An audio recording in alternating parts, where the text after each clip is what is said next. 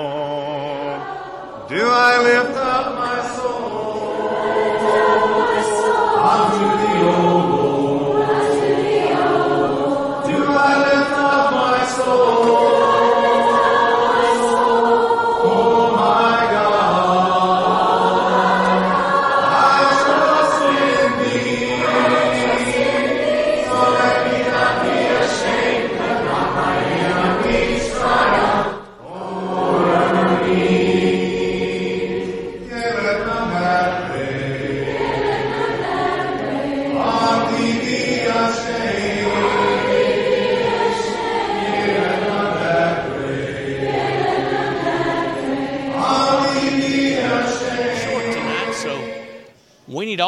kids we can get. And if you think you're a kid, you're welcome to come on down too.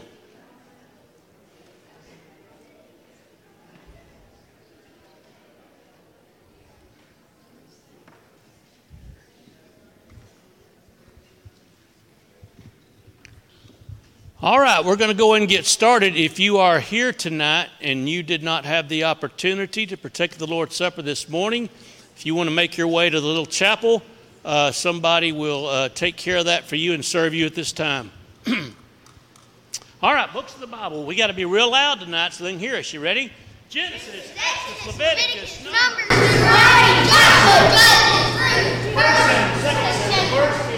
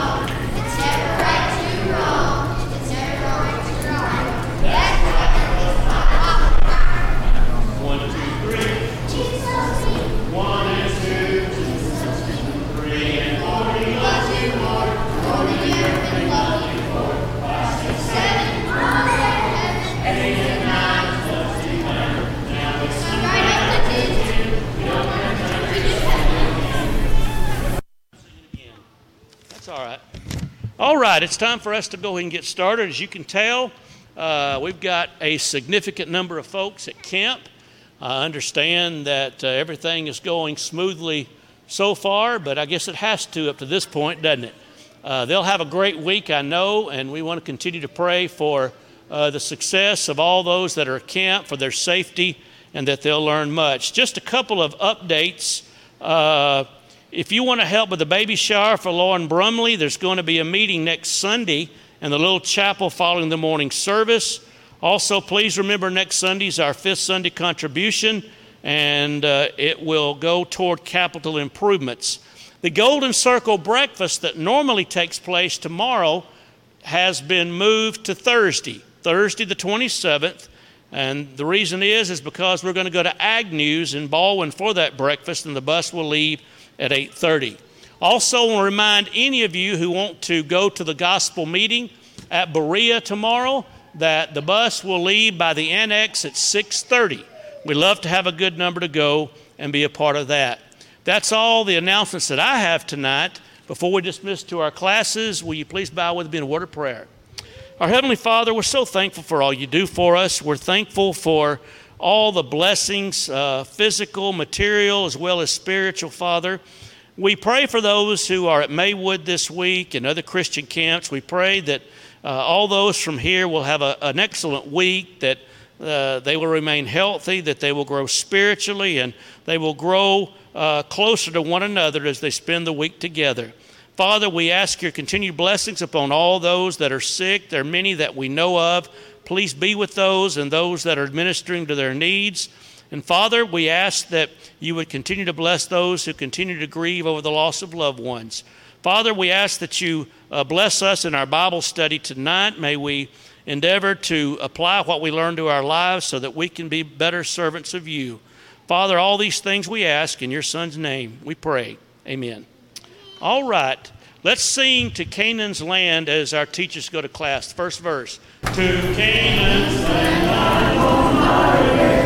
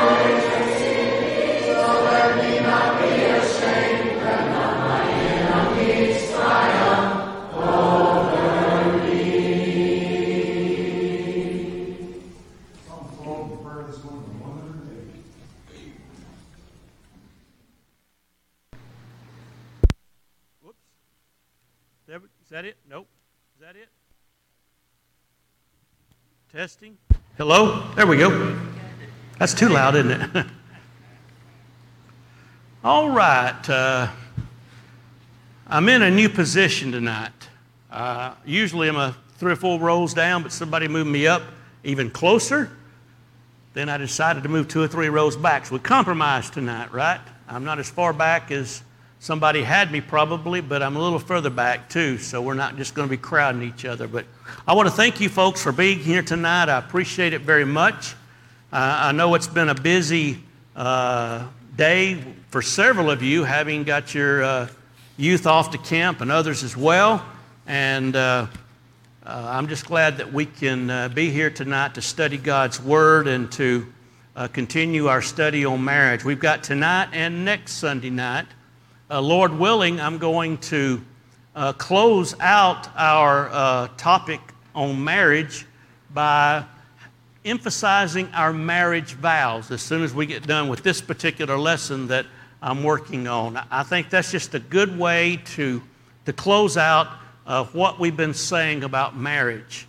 Now, in this particular lesson that we are having on marriage, uh, we first talked about the proper foundation. And what's the proper foundation for a good marriage?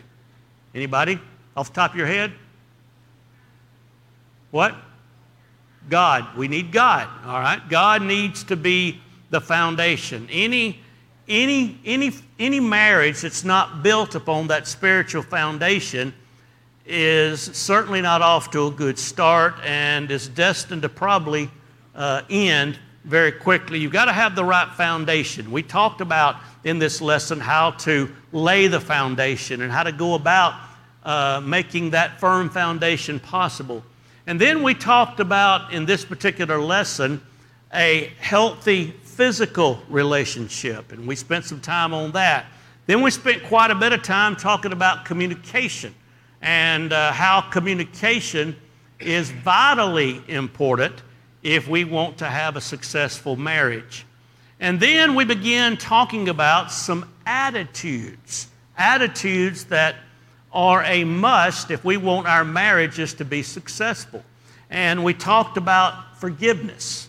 We spent some time on what forgiveness is and what forgiveness involves. And then uh, we talked about other attitudes that we need to possess as well. And the attitude that we are concluding with tonight, after talking about uh, selflessness and talking about encouraging one another, is the attitude that we need to have in regard to trust. We need a trusting attitude.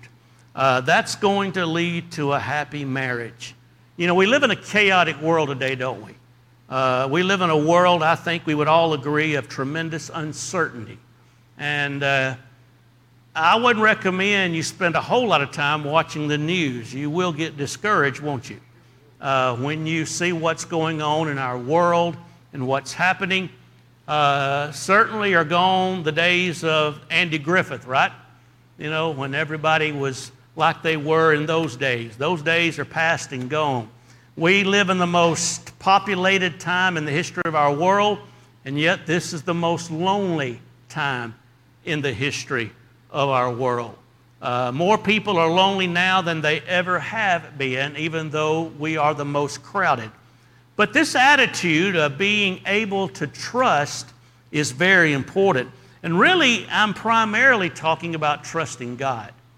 I think that's the primary thing that I'm leading to. We've already talked about faithfulness to one another and the importance of trust between spouses, but trusting God is so very important. To me, one of the greatest examples of trust is what we find in Job chapter 13, verse 15, Job made an amazing statement. Now, you recall what happened to Job, right? Job lost everything. He lost all of his possessions. His children died in a catastrophe. Uh, everybody just seemed to turn against him. Even his own wife told him to curse God and die. Do what? Oh, yeah, he lost, that's just a small thing. He lost his health. I mean, he lost everything you could think about losing, he lost it. But Job made a powerful statement in Job 13, verse 15. He said, Though he slay me, yet will I trust him. I have a hard time understanding that particular statement. But what it does is it emphasizes the trust Job had in God. Even though God slays me, somehow I'm still going to trust him. I'm going to trust that what he wants for good is going to come about. That's just a powerful statement about trusting in God. And trusting in God in our marriages is going to get us through some very difficult times. Uh, how do we define trust? Well, Webster defines trust as an assured reliance upon a person or a confident dependence upon the character and the strength of another. That really what trust, that's what trust is all about. assured reliance upon another individual, a confident dependence upon the character and the strength of another. And certainly, when uh, people can trust one another, that says a lot about the character, doesn't it? Uh, when you can trust one another as husband and wife, and you have that unwavering trust toward one another, uh, you know, that's something that, you know, is priceless. But when it comes to God, you know, if we can't trust God, everything falls apart, doesn't it? The Bible talks about how God cannot lie in Titus chapter 2. Uh, the Bible talks about how God is faithful, 1 Corinthians 10 and verse 13. Our God is someone that we can depend on. However, one of the greatest enemies today of a couple's trust in God is worry and anxiety. Now, you know as well as I do today that if we're not careful, our thoughts can be dominated by worry and anxiety. We worry about things that have already happened. We worry about things that are currently taking place. We spend a considerable amount of our time worrying about things that may happen in the future, most of which never will. If we're not careful, we just have our lives dominated by worry and anxiety. And uh, we're going to look at Matthew chapter 6 in a few moments and uh, see, you know, the Lord's answer to that particular problem. And uh, the Bible instructs Christians, as opposed to word anxiety, the Bible exhorts Christians to rejoice in the Lord. Philippians chapter 3 and verse 1. And yet, the one thing that can rob a Christian of true joy and happiness is worry and anxiety. Uh, as I told you, uh, I believe I told you this, uh, Sister Mabel Myers, who passed from this life uh, back in 2003, uh, that's been over 20 years ago. Uh, a dear friend of mine, an older lady that passed away with cancer. And the last few months she lived upon this earth was one of peace and uh, she went around with a smile on her face and uh, she encouraged everybody with her words, even though she knew her condition was terminal. Uh, she asked me on numerous occasions, Doug, what were you worried about six months ago? Well, I can't remember what I was worried about six months ago. What? Think about that. What were you worried about six months ago? Can you remember? Hmm. Well, what does that mean about what was going on six months ago? Wasn't too important, was it, right? It wasn't all that important. And so uh, we just got to have the understanding that God is in control, God is in charge, and God knows what's best for each of us. You know, there was a insurance commercial several years ago on television. And this insurance commercial had an egg, you know, rolling slowly toward the edge of a table. And as that egg rolled to the edge of the table and began to fall in slow motion to the hard floor below to be destroyed, you know, in the fall, a deep, dark voice came over the airway. It's an insurance commercial. It says, When your whole family is in jeopardy. You know, and right before that egg hit the ground, I mean, right when you knew it was just about to to go kapooey, two hands reached out and caught that egg and kept it from being destroyed. Well, our relationship with God is a lot like that. We need to understand that when we're up on that table, God says, I want you to jump. I want you to do what I want you to do. I want you to trust me. Yeah, I want you to be faithful no matter what happens in life, no matter what problems can come up in life, whether they be financial or personal or family problems, I want you to be willing to jump off that table in trust to me and know that those hands are going to be there. Now, you're not going to be able to see those hands when you first jump. You know, when you do what God says and put your faith and trust in God, you're not going to see how this is going to turn out. You can't look through a crystal ball and see how all things work together for good to them that love the Lord, as Romans 8:28 says, right? You put your trust in God, and that verse says all things good and bad work together for good to them that love the Lord. And so trusting God is a lot easier said than done, isn't it? You know, 1 Peter 5 and verse 7 says, casting all your care upon him, for he cares for you. That's hard to do, isn't it? Because so many times we want to handle things on our own rather than just put it into God's hands and trust Him. And I really admire people that have mastered that concept, that they can really and truly put their trust in God. Because all of us have found ourselves in circumstances in this life and situations that just seem so overwhelming, don't they? It just seems like, you know, it's about to swallow us up. We don't see any way out. And I admire those people that are able to say, hey, let's just trust in God and see how things work out.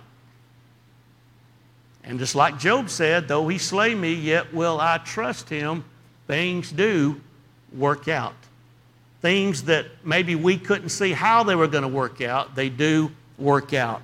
And so uh, we need to understand that a married couple, if they're going to uh, really be happy, then they're going to have to put their trust in God and realize that anxiety will rob Christians of their peace. Now, I think the scriptures assist a married couple in winning over worry and winning over anxiety in several ways. First of all, we need to develop a close relationship with God. Bible says draw near to God, He'll draw near to you. You know, I know when I was uh, teaching the class to the teens on morality, one of the first things I stress to them is you just don't need to accept the fact that certain principles are right and certain principles are wrong, and some things are morally acceptable and some things are morally wrong. And you don't need to look at just the statistics, the statistics themselves and know that you know, living an immoral life is going to lead to a lot of heartache and pain. You know, it's one thing to, to see the facts and go by the facts. I encourage them to have a strong relationship with God. You have a strong relationship with God. You build that relationship with God and with Jesus Christ. And you do everything you can uh, to be in a close relationship with Him because that's the key. You know, uh, when you love God with all your heart, soul, and mind, the primary reason you don't want to sin is because you don't want to hurt God, right? You don't want to disappoint God. It's not the fact that it's more logical to live for God, it's more logical to do right. The reason you want to do what's right is because that's what God wants, and, and, and living in a sinful way hurts God. That's the reason why you want to have a relationship with God. And that's what we need to try to develop a relationship with God that emphasizes, you know, meditation and prayer and uh, Bible study, growing closer to God, uh, adding the fruits of the Spirit to our lives. It's a diligent daily effort uh, to become more like Jesus every single day.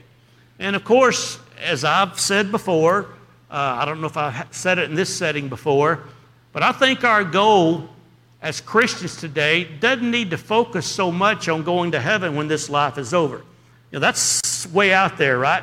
That's somewhere down the road. Uh, it's more tangible, as the Hebrew writer said. Remember what he said?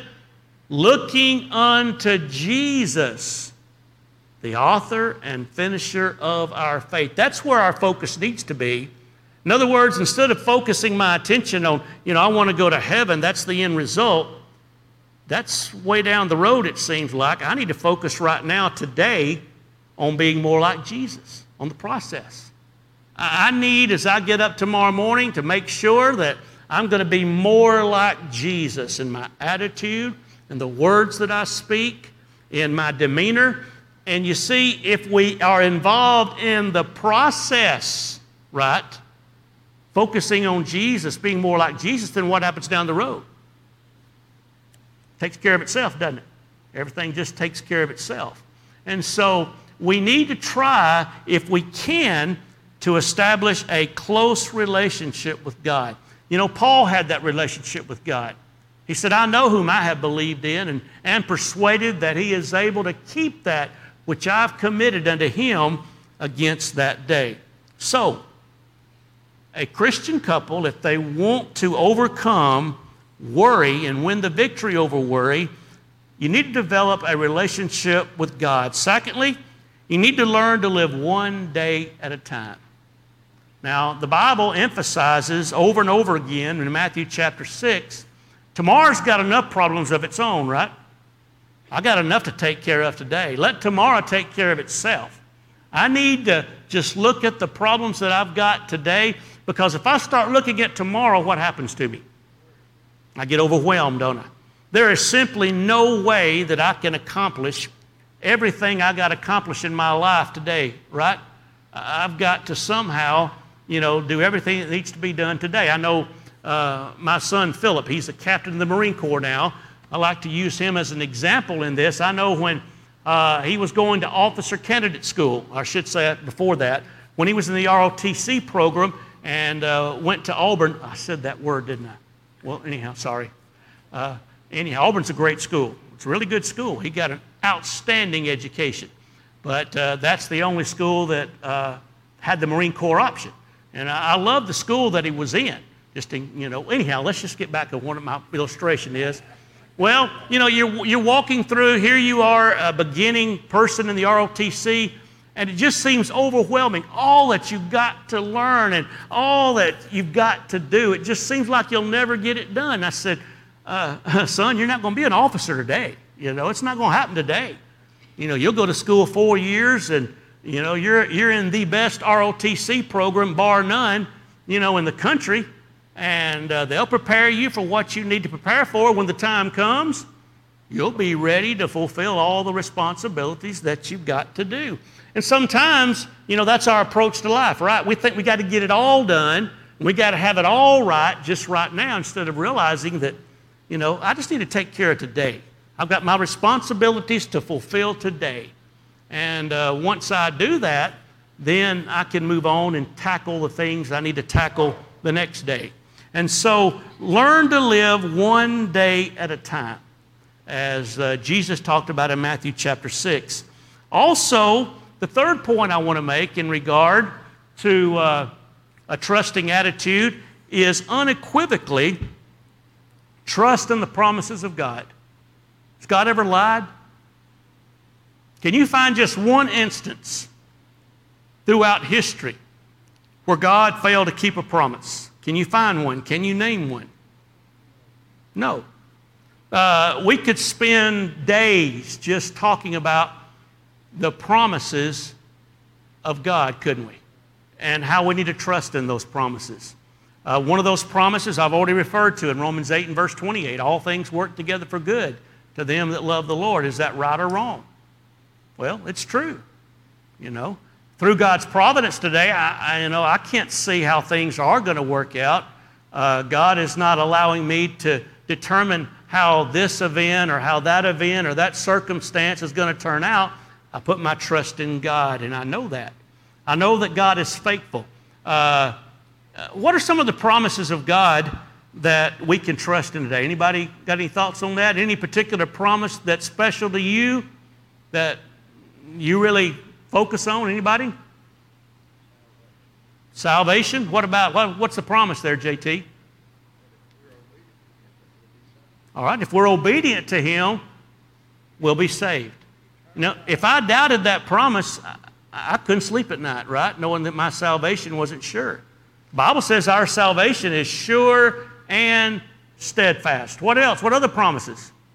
Anybody else got one? Uh, that's a good one. Uh, that's a good one. Luke 6 38. Give, and it shall be given to you. Good measure, pressed down, shaken together, running over, shall men give into your bosom. You know, I don't know if a lot of people believe that like they ought to. But the person that gives, that person is going to be blessed richly. And I can assure you, you know, if you shovel it out, God's, like, God's got a lot bigger shovel than you got, right? He's got a lot bigger shovel than you got, and he'll shovel it right back and more. You're going to be blessed if you sacrificially give. Excellent point. Uh, I don't think sometimes we believe that like we should, but it's true. Uh, God's never, you know, allowed, you know, seen his seed begging bread, you know, as, as David said. Anybody else? Is there one that's special to you? Ephesians 6 and 8. Ephesians what? 6 and 8. What is it? Whatever good thing you do for people, God will give back to you. Okay? Anybody else? All right, he's never going to destroy the earth by a flood again. How do we know that? The rainbow. That's been taken from us. I want to take it back. I want to take it back from LGBTQ, right? I call that let God be true and quit sinning. That's my defi- that's my how I break LGBTQ down. Let God be true and quit sinning. But you know, the, the, the rainbow is ours, right? It's ours. Uh, it means that God's promises are sure. And really, in a reversal there, it's a symbol of God's justice too, isn't it? God will destroy the world one day again by fire, right? And uh, that rainbow, you know, can, you know, we can look at that as well. Anybody else? I like Romans 8 and verse 1. There is now no condemnation to them who are in Christ Jesus.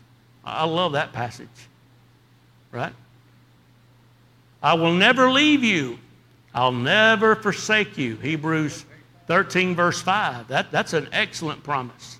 Right? It said the same thing in Joshua 25. That's right. Or uh, John chapter 14. Let not your heart be troubled, right? Why did he say, let not your heart be troubled? Well, you know, the disciples you know, previous to that were having some problems and difficulties. And he said, Let not your heart be troubled. Believe in God, believe also in me. He said, I'm going to go and prepare a place for you. And if I do that, what's going to happen? I will come again. He is going to come again. Now, we could just go on and on with the promises of God. And I need to learn to trust in those promises. I'll never leave you nor forsake you. Seek ye first the kingdom of God and his righteousness, and what? All these things will be added unto you, Matthew 6 and verse 33. So, huh? Yeah. That's right. All right. He's going to provide the necessity. So we need to trust in God. The next point is we need to pray to God. The effectual, fervent prayer of a righteous man avails much. It does much good. So I need to develop, we need to develop a close relationship with God if we're going to overcome worry. Uh, number two, we need to learn to live one day at a time. Number three, we need to unequivocally trust in the promises of God. Number four, we need to be willing to pray to God. Uh, the Bible says in Philippians 4 and verse 6 do not be anxious about anything, but in everything, by prayer and supplication with thanksgiving, let your requests be made known to God, and the peace of God, which passes all understanding, will guard your hearts and minds through Christ Jesus our Lord. To summarize it, don't worry about anything it says, pray about everything. Right? We need to pray. We need to spend time in prayer. And uh, of course, uh, all these things are easier said than done. Now, in Matthew chapter 6, and I don't know if I'm just going to take a lot of time to uh, look at that, but uh, look at Matthew chapter 6 for just a moment. Matthew chapter 6, if you don't mind.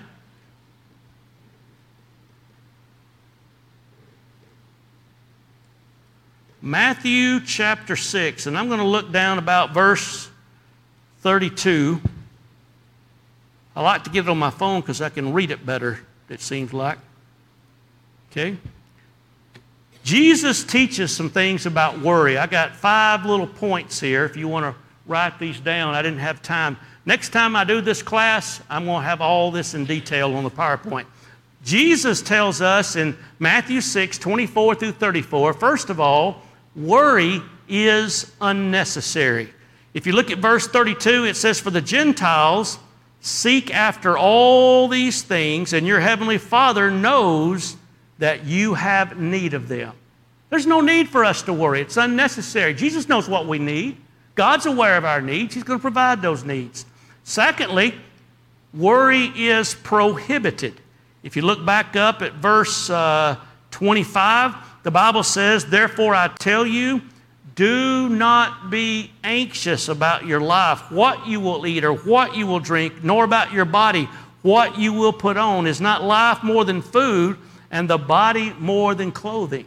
He gives some examples. He talks about the birds of the air, doesn't he? You know, have you ever seen a, a squirrel that was all upset because that squirrel didn't have enough nuts saved up for two winters instead of one? Never has, right? You know, birds, you always say that, uh, well, so and so, they eat like a bird. What does that mean? What do we mean when we say that? You eat like a bird. Don't eat much, do you? You know, birds eat on the average of six times their weight a day. They eat a lot. Birds eat a lot. They eat a whole lot. I should, I, I need to say that differently. They eat six times more than what we would normally eat based upon body ratio. In other words, birds don't just, they, they got a big appetite. Birds eat a lot. And if God takes care of the birds, He'll take care of us. Uh, we worry about things we shouldn't worry about. We worry about, you know, is it going to do any good for you to worry about how tall you are? Are you going to change it? Huh? Man, I can't do anything about that. I can't do anything about uh, my statue uh, or anything like that. And uh, I don't need to worry about these things. So worry is unnecessary. Number two, it's prohibited. If you look at verse 27, worry is futile.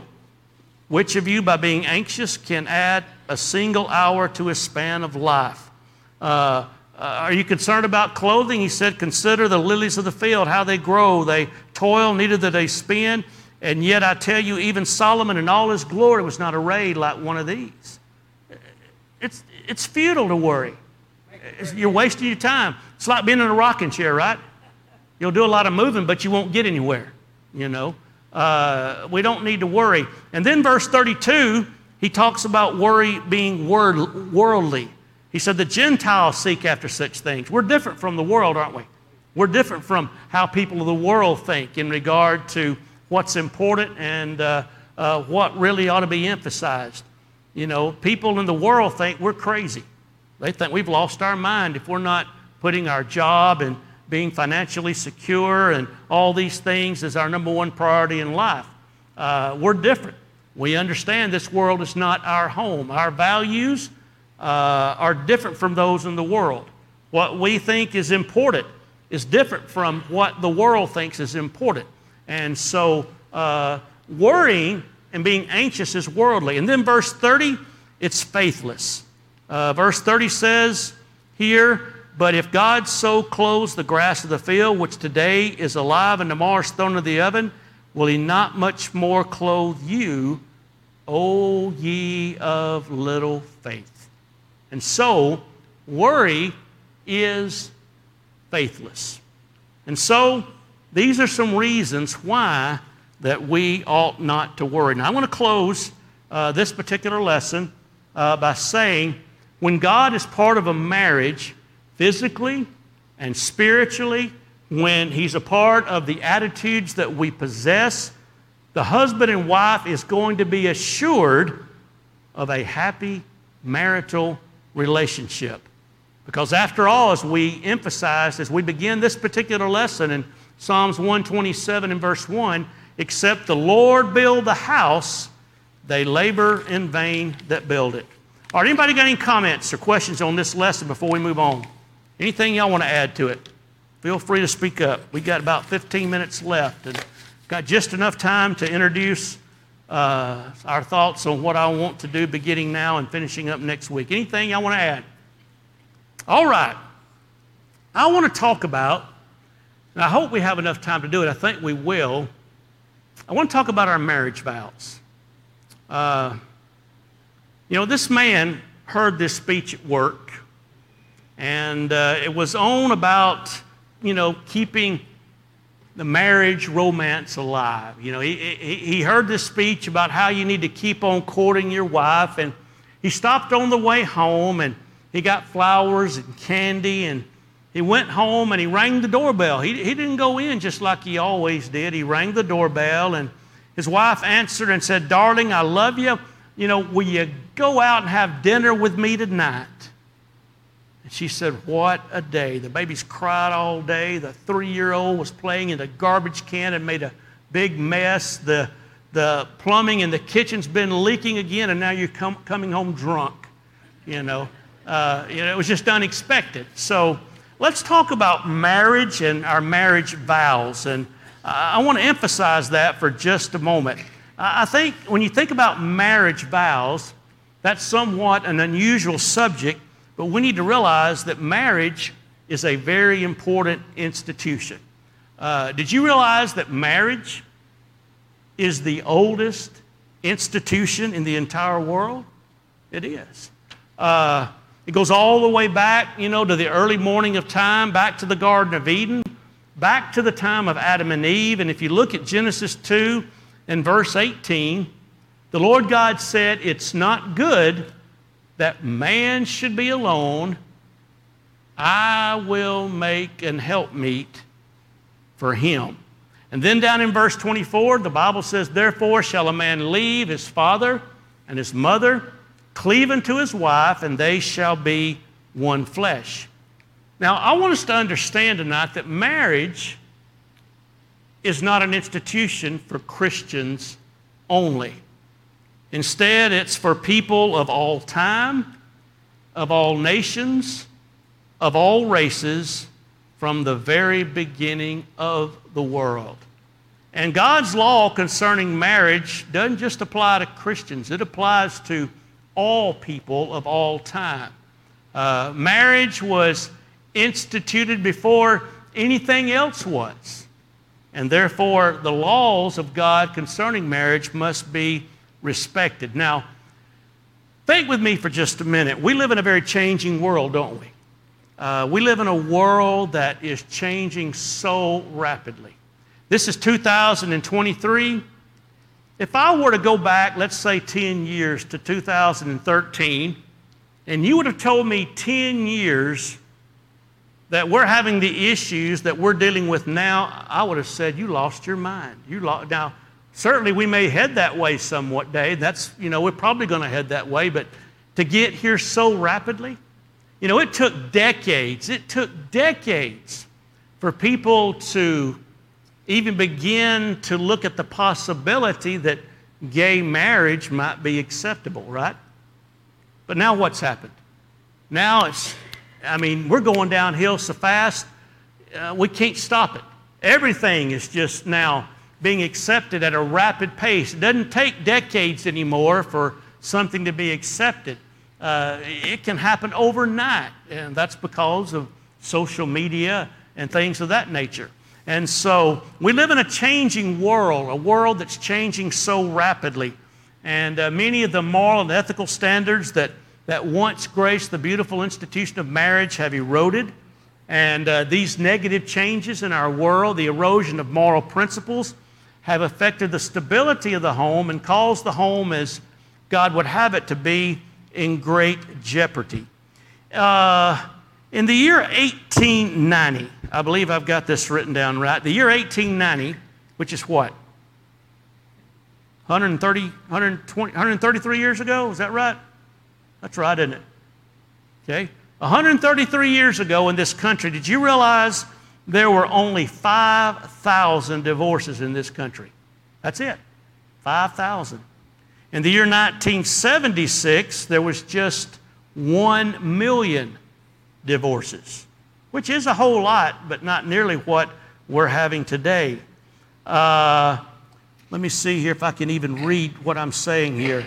Uh, I know today, as many as two out of three marriages end in divorce. By the way, I've got this on PowerPoint.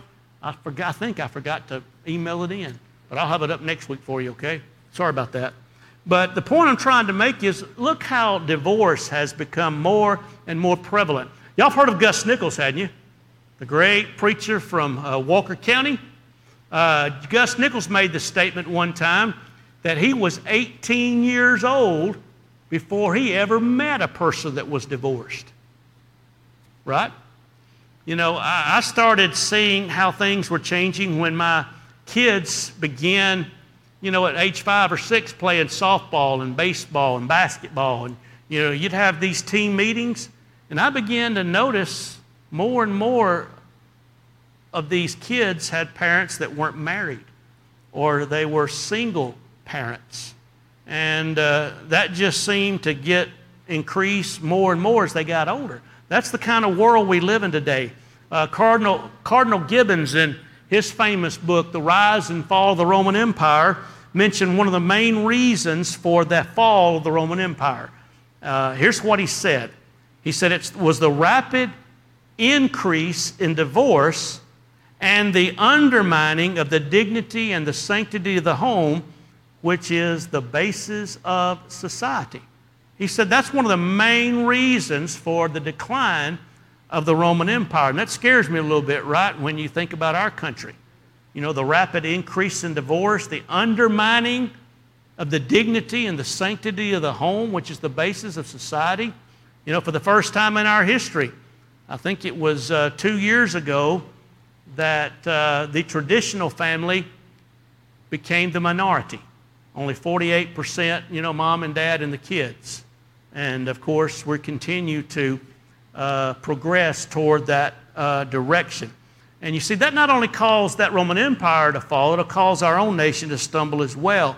And, and this idea about the problems of divorce, it's a problem in our nation. I recognize that. But we've also got to open up our eyes and understand this is a growing problem in the church of our Lord as well. And uh, this is something that, that we need to consider and open up our eyes and understand. And I'm just convinced that all of us need more teaching on this subject. We need to stress what the Bible says on this subject, which is what we've tried to do for the most part in these series of lessons. And I think we need to teach kindly and yet boldly what the Bible says about marriage and the marriage relationship. I think we need to begin spending a lot more time than we do talking to our young people about marriage. I think a lot of times our young people today go into their marriages not really understanding what's involved. Uh, they really don't understand, you know, what they're getting into. Uh, you know, the average marriage today lasts just a little over six years. You think about people that spend thousands of dollars on a wedding, and then for it to be over after six years, somebody better be getting a refund. So I got to say. Uh, you know, if that happens. Go ahead, Marilyn. Now, can you speak up? Because I got that air conditioner I'm trying to hear over.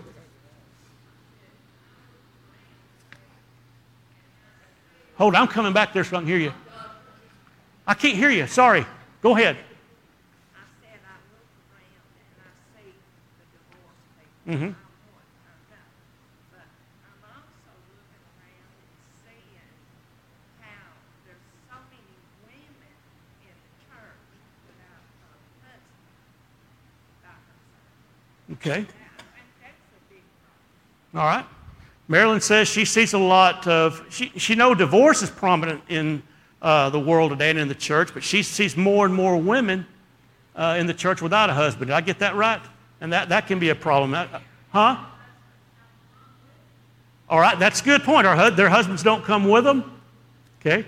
And what's wrong with that? Well, the man's the spiritual leader of the house, right?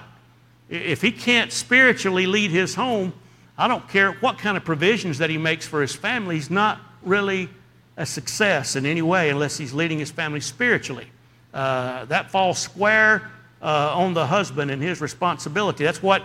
That's really why the home's in the position that it's in today, is because men have not had the backbone they need to have had, and you know stood strong and and led the family the way it needs to go. Sometimes it, it's squarely upon the man.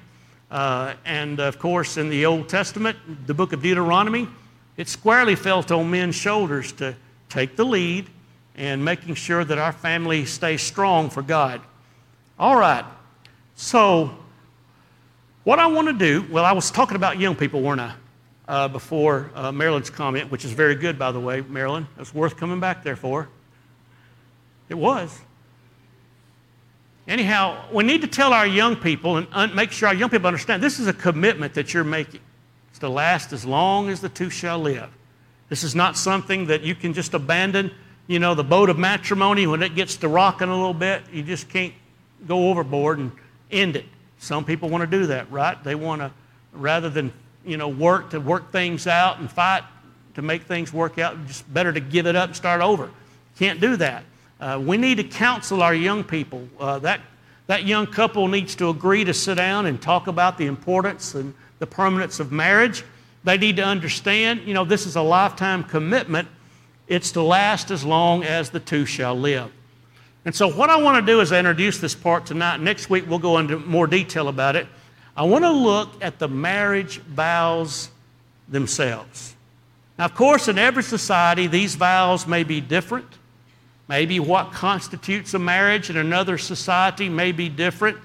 But I want to think about some of the things that we may say traditionally, some of the vows that we take in marriage today in this country. Uh, think about this. I'm, I'm going to repeat these real quick. Wilt thou have this woman to be your wedded wife, to live together after God's holy law in the estate of matrimony? Will you love her, comfort her, honor her, keep her in sickness and in health, and forsaking all others, keep you only unto her so long as you both shall live? I take you to be my wedded wife, to have and to hold from this day forward, for better or for worse, for richer or for poorer, in sickness and in health, to love and to cherish till death do us part. According to God's holy law, I pledge you my faith. And unless people can think about what they're saying, unless they can think about the commitments that they're making and are willing to undertake such commitments, they shouldn't even consider marriage itself. And so, beginning next Sunday night, Sunday evening, our last lesson, I want us to take the time, and I think we can finish all this, hopefully. I want to talk about these marriage vows in more detail. I want to break down these vows and, and point out what these things emphasize and the principles that are there that are biblical and that ought to guide our lives. And so that's what I'm going to plan on doing, Lord willing, next Sunday. And I hope that's going to be okay with y'all because that's what we're going to try to do. All right, if anybody has any closing comments or questions, uh, some of the people are coming back in from class. Why don't we close out with a prayer? Bow with me. Our merciful and kind Heavenly Father, we're so thankful for all you do for us. We're thankful for this opportunity that we've had to, to study your word tonight, to look at your word and understand the seriousness of the commitment that we need to make to each other as husbands and wives. We pray, Father, for the home. We pray for each home who is represented here. We pray that our homes will be strengthened, that our homes can glorify you in all things. Again, Father, as we leave this place tonight, please keep us safe. We ask your blessings upon those that are sick, that are being cared for, that need medical attention. We also pray for those that uh, have lost loved ones. And Father, please be with those at camp this week. We pray for their safety. We pray for their spiritual growth. Please bless us as we leave here tonight, and it's in your Son's name that we pray. Amen.